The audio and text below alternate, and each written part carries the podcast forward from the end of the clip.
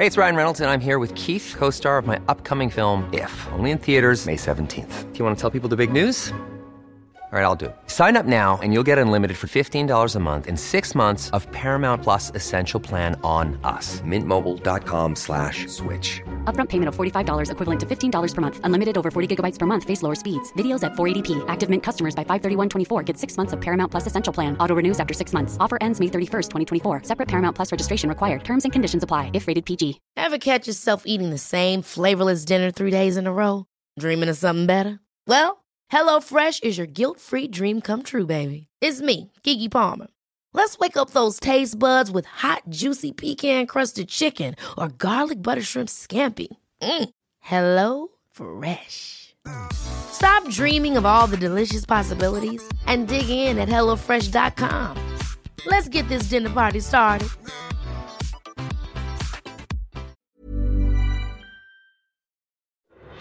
The latest from 7 News with Michael Usher. Welcome to the latest on the Japanese encephalitis outbreak in Australia. Tonight, we take an in depth look at the virus that has the health authorities here on some alert. We'll hear from experts in the field, the federal minister handling the response, and a survivor. So, what is it? The virus was first discovered in Japan in the 19th century before it spread across Asia. Known as JEV, it's been found in pigs at farms in Victoria, New South Wales, and Queensland. It's carried by mosquito populations that are booming in heavy rain this summer. That's how it can spread to humans through mosquito bites. Around 99% of JEV infections cause no symptoms. Now, some may develop an illness with fever and headache. However, in rare cases, less than 1%, those infected could develop a severe brain infection, which can be fatal. Now, there have been two deaths linked to the virus. The latest was confirmed in New South Wales. The Griffith man in his 70s died last month, a post mortem finding he was infected with JEV. It follows the death of a Victorian man, the nation's first fatality of the rare virus this outbreak. He died in the state's north on February 28. There are now at least 15 human cases of the virus confirmed in Australia. Seven are in Victoria, three in New South Wales, and one in Queensland. South Australia has confirmed at least four cases. And the Agriculture Minister, David Littleproud, joins us now. Minister, just how serious is this threat? We're taking this very seriously. It's across the eastern seaboard and South Australia. We're working with state officials in making sure that we're identifying, particularly those piggeries in those areas of high risk, uh, working with health officials in making sure that we also have uh, the vaccines that we had on hand, and we're working to make sure that we get more vaccines. In fact, so serious is this that the Prime Minister has put this on the agenda for National Cabinet tomorrow. They'll be briefed about the risks that are posed here by the the uh, acting chief health officer and by the chief veterinary officer in Australia. So we'll work through this. We're working through with the states, and I've got to say they've been working collaboratively with us to make sure that we're working uh, as closely as we can to identify where these cases uh, emerge, and then work quickly to contain, but also make sure that individuals understand the risks that pose to them. Does this have the potential to really explode as, as a problem? Oh, look, I think you've got to put it in context. Uh, less than 1% of those people that come into contact with a mosquito that has the virus uh, get uh, symptoms, and of that, around 20% of that 1% may have very serious symptoms, neurological symptoms, and, and unfortunately could lead to death. So we are taking it seriously, uh, and I think that's where uh, not only do public health officials and the Department of Agriculture need to work quickly, but also individuals. They can do a lot about yeah. wearing repellent and clothes clothes that cover their arms and legs and, and making sure they just take the precautions they should. Uh, this has been in Australia since 1990, uh, and it's fact just because of the significant weather event that we've seen uh, uh, water birds migrate into much of eastern Australia, bringing it from northern Australia to much of the east coast into South Australia. Yeah, I was going to ask you. So it is normally found in the northern parts, but it is all of this weather that's uh, seeing a rise in cases in the southeast. It is. It's the migratory uh, water birds that have come down, and what happens is if they bring it with them, then the mosquitoes, in fact, uh, get it off them, and then uh, what amplifies uh, the the virus is pigs. Uh, horses also get it, but pigs in particular, they amplify the virus, and that's why piggeries are most at risk, and those that work in piggeries, uh, and so that's why we're saying and, and, targeting the vaccines that we have on hand into those piggeries and those local communities. we we do have scope to bring in more vaccines as, as and if necessary, and there'll be some decisions at national cabinet around that to make sure that there's adequate planning. Uh, but we are monitoring it closely through all agricultural departments across the country, uh, as well as health departments, in making sure that we report this. It's also important uh, to understand that you can still eat pork quite safely. Uh, there is there is no contamination to a pork product, so you can still enjoy Australian pork, but just take the precautions if you are, particularly uh, around those areas where there's there's water lying around. So there is a vaccine available, as you say. Is that something that National Cabinet's going to have to work out whether that, that vaccine program is ramped up yeah, we, we have around 6,000 vaccines on hand, and we've put those into the targeted areas around those 21 piggeries that um, have been exposed. We put those with the state health officials into those areas, and in fact got another shipment very quickly. And then obviously National Cabinet will work through uh, further purchasing of these vaccines and to make sure that we have them on hand uh, if this does continue to escalate. We are confident that uh, the fact that over the last couple of days we've only seen uh, increase in the number of, of piggeries that have been impacted gives us some comfort, but not enough to say that we're out of the woods. And that's why vigilance is important, not just by state and, and federal health officials, but also by individuals in these areas. I guess a warning also for our medical professionals too to be on the lookout for symptoms. They may dismiss that and, and not quite diagnose it quickly. Yeah, I think we've got um, very good uh, coordination with the state public health officials in, in, understanding those areas and understanding the symptoms. And many of those is just simply around a stiff neck, uh, having flu-like symptoms, fever, vomiting, uh, and then obviously that's then uh, is a trigger because it is a reportable virus uh, by health officials. So they're on notice, and that's why we've been able to uh, understand exactly where it is across the east coast and into South Australia, and then make sure that if there are fatalities, we're able to understand understand whether it is in fact Japanese encephalitis. So uh, there's a lot being done behind the, the scenes. And I've got to say the states have been exemplary in this and health officials across the country have been working with the Chief Health Officer in Canberra and the Chief Veterinary Officer in making sure that the coordinated approach is there. And that's why we've escalated to National Cabinet uh, to make sure this isn't another front that Australia has to face and uh, it, it gets broader than what it is now. But we all have to be vigilant. We don't want another front right now, that's for sure. All right. Agriculture Minister David Littleproud, thank you so much for talking to us tonight. A mother in regional Victoria says a mosquito bite left her four month old baby in intensive care, suffering several seizures a day. Little Sam Gilliland is one of several Victorians suspected to have been infected with Japanese encephalitis. He was bitten during an Australia Day getaway near Wodonga.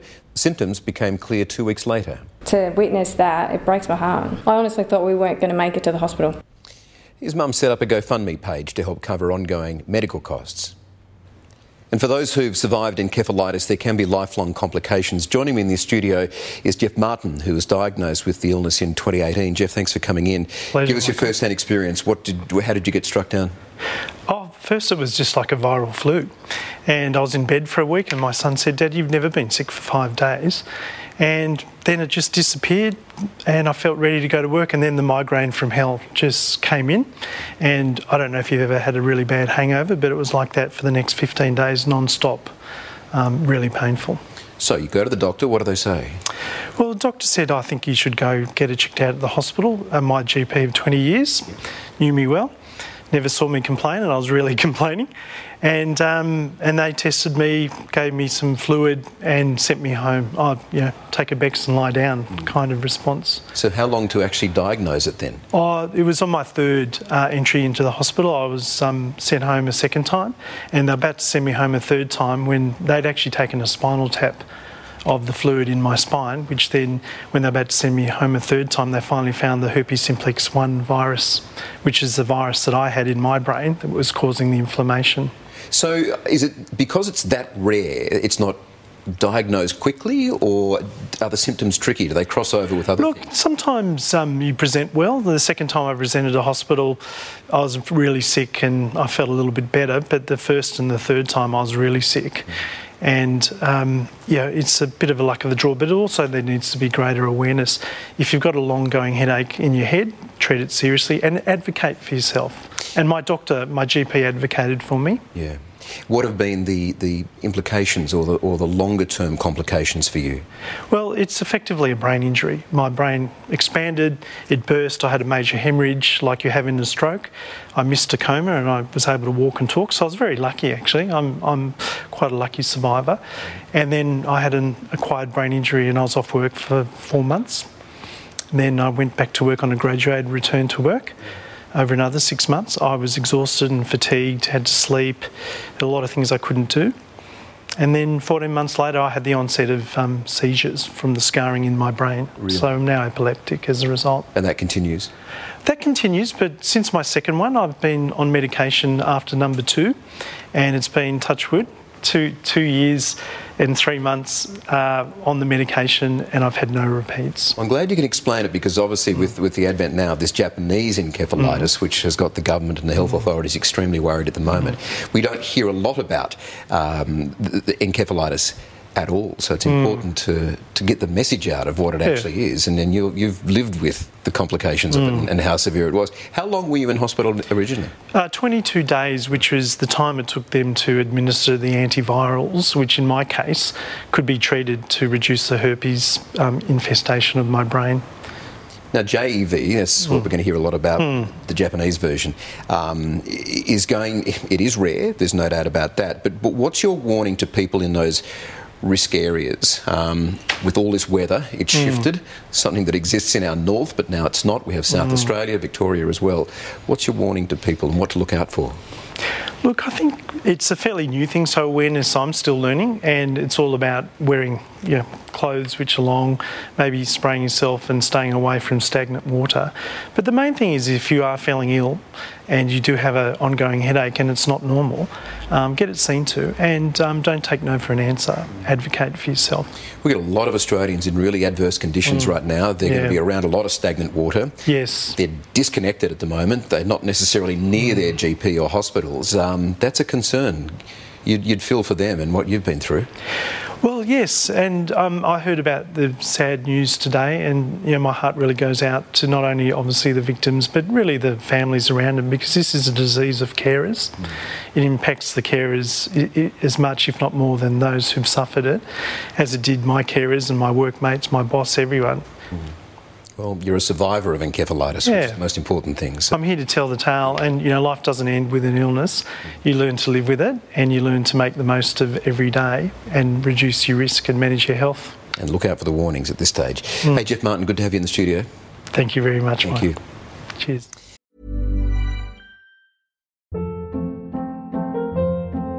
Hold up. What was that? Boring. No flavor. That was as bad as those leftovers you ate all week. Keke Palmer here, and it's time to say hello to something fresh and guilt-free. Hello Fresh. Jazz up dinner with pecan-crusted chicken or garlic butter shrimp scampi. Now that's music to my mouth. Hello Fresh. Let's get this dinner party started. Discover all the delicious possibilities at hellofresh.com.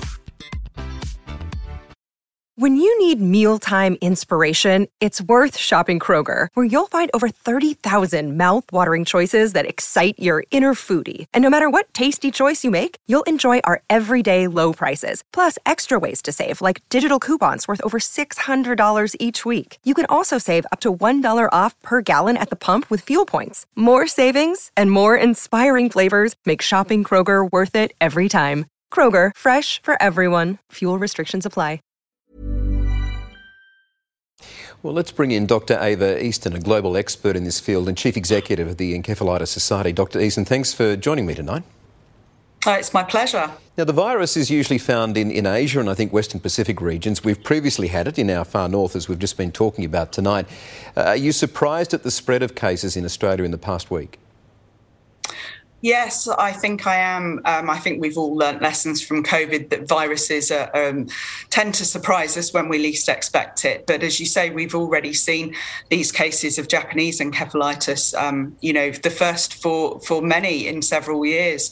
Um, and of course, you know, many of the viruses that are responsible for encephalitis and the hosts responsible for transmitting them, in this case mosquitoes, um, are going to be proliferating during these floods. Now, the chance of JEV becoming severe is low. We should be clear about that. But if someone develops encephalitis in the brain, what are the chances of survival?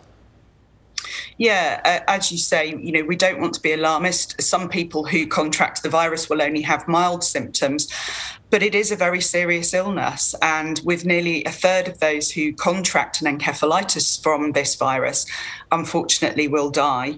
Um, and a further third to 50% can often be left with life changing um, disabilities some of the cases here, the, the two confirmed deaths that we've had so far in, in recent times, have taken some time to be confirmed. In fact, one of them today announced after it came out of a, a, a post mortem examination. Is it a difficult thing to diagnose up front? We heard from our previous guest who it took him a couple of goes in hospital before and a spinal tap before he was actually diagnosed with it. Is it a tricky one, or is it just because it's rare, it's not picked up quickly? Oh, that's a great question. Um, encephalitis generally can be difficult to diagnose and to treat. Um, I think that's why raising awareness on programs like yours is so important. We know that this is happening in Australia right now, and I think if people are admitted to hospital with behavioural change, with fever, with severe head pain, then I think we, we need to be thinking neurology and, and testing for Japanese encephalitis in these patients as quickly as possible. Yeah. And we, look, the explanations we heard our agriculture minister Minister just before talked to us about we've got these extraordinary conditions in Australia right now that's pushed the virus south in areas where it hasn't been, and that's come from migratory birds as well, and then mosquitoes coming into contact with them. Experts pointing to climate change. Have you witnessed similar patterns, similar outbreaks in other countries where the virus hasn't been before? Well, um, not specifically with Japanese encephalitis that I can recall, but I think, you know, we have with other viruses. Uh, Zika is a, a virus, mm. a point in question, um, and an example that comes to mind as mosquitoes that transmitted that virus moved into new communities where uh, these communities didn't have an innate autoimmunity. They didn't they hadn't built up any defenses towards the virus. It had profound and life-changing consequences for the new communities where the mosquitoes had moved to and began to inhabit. So i think we have seen it um, with other viruses and is it likely to then disappear from those communities, or once it's in a new area, it learns how to survive quite well? Yeah, I think I think um, it, it might be here to stay. I think it's early days. I don't think we know, but I think what we do need to remember is that we live in what we call a one health world. So, where our interactions with the climate um, and the animals that we coexist with are going to impact on our human health. Mm. I'd, I'd, ask you, with all of your expertise, uh, is there advice for people to avoid catching uh, the virus? But it sounds very difficult. Uh, is, there, is there clear advice, or is it more about diagnosing it fast? I think diagnosing it is is really important, but there's lots that people can do to prevent themselves from catching it. Um, there is no cure, there is no treatment for this disease, but people can take precautions such as wearing mosquito repellent, wearing long sleeves and trousers to avoid being bitten by mosquitoes, and ensuring that their homes, their communities, their neighbourhoods, their backyards are free from stagnant water, because this is where mosquitoes gather and where they want to lay their eggs.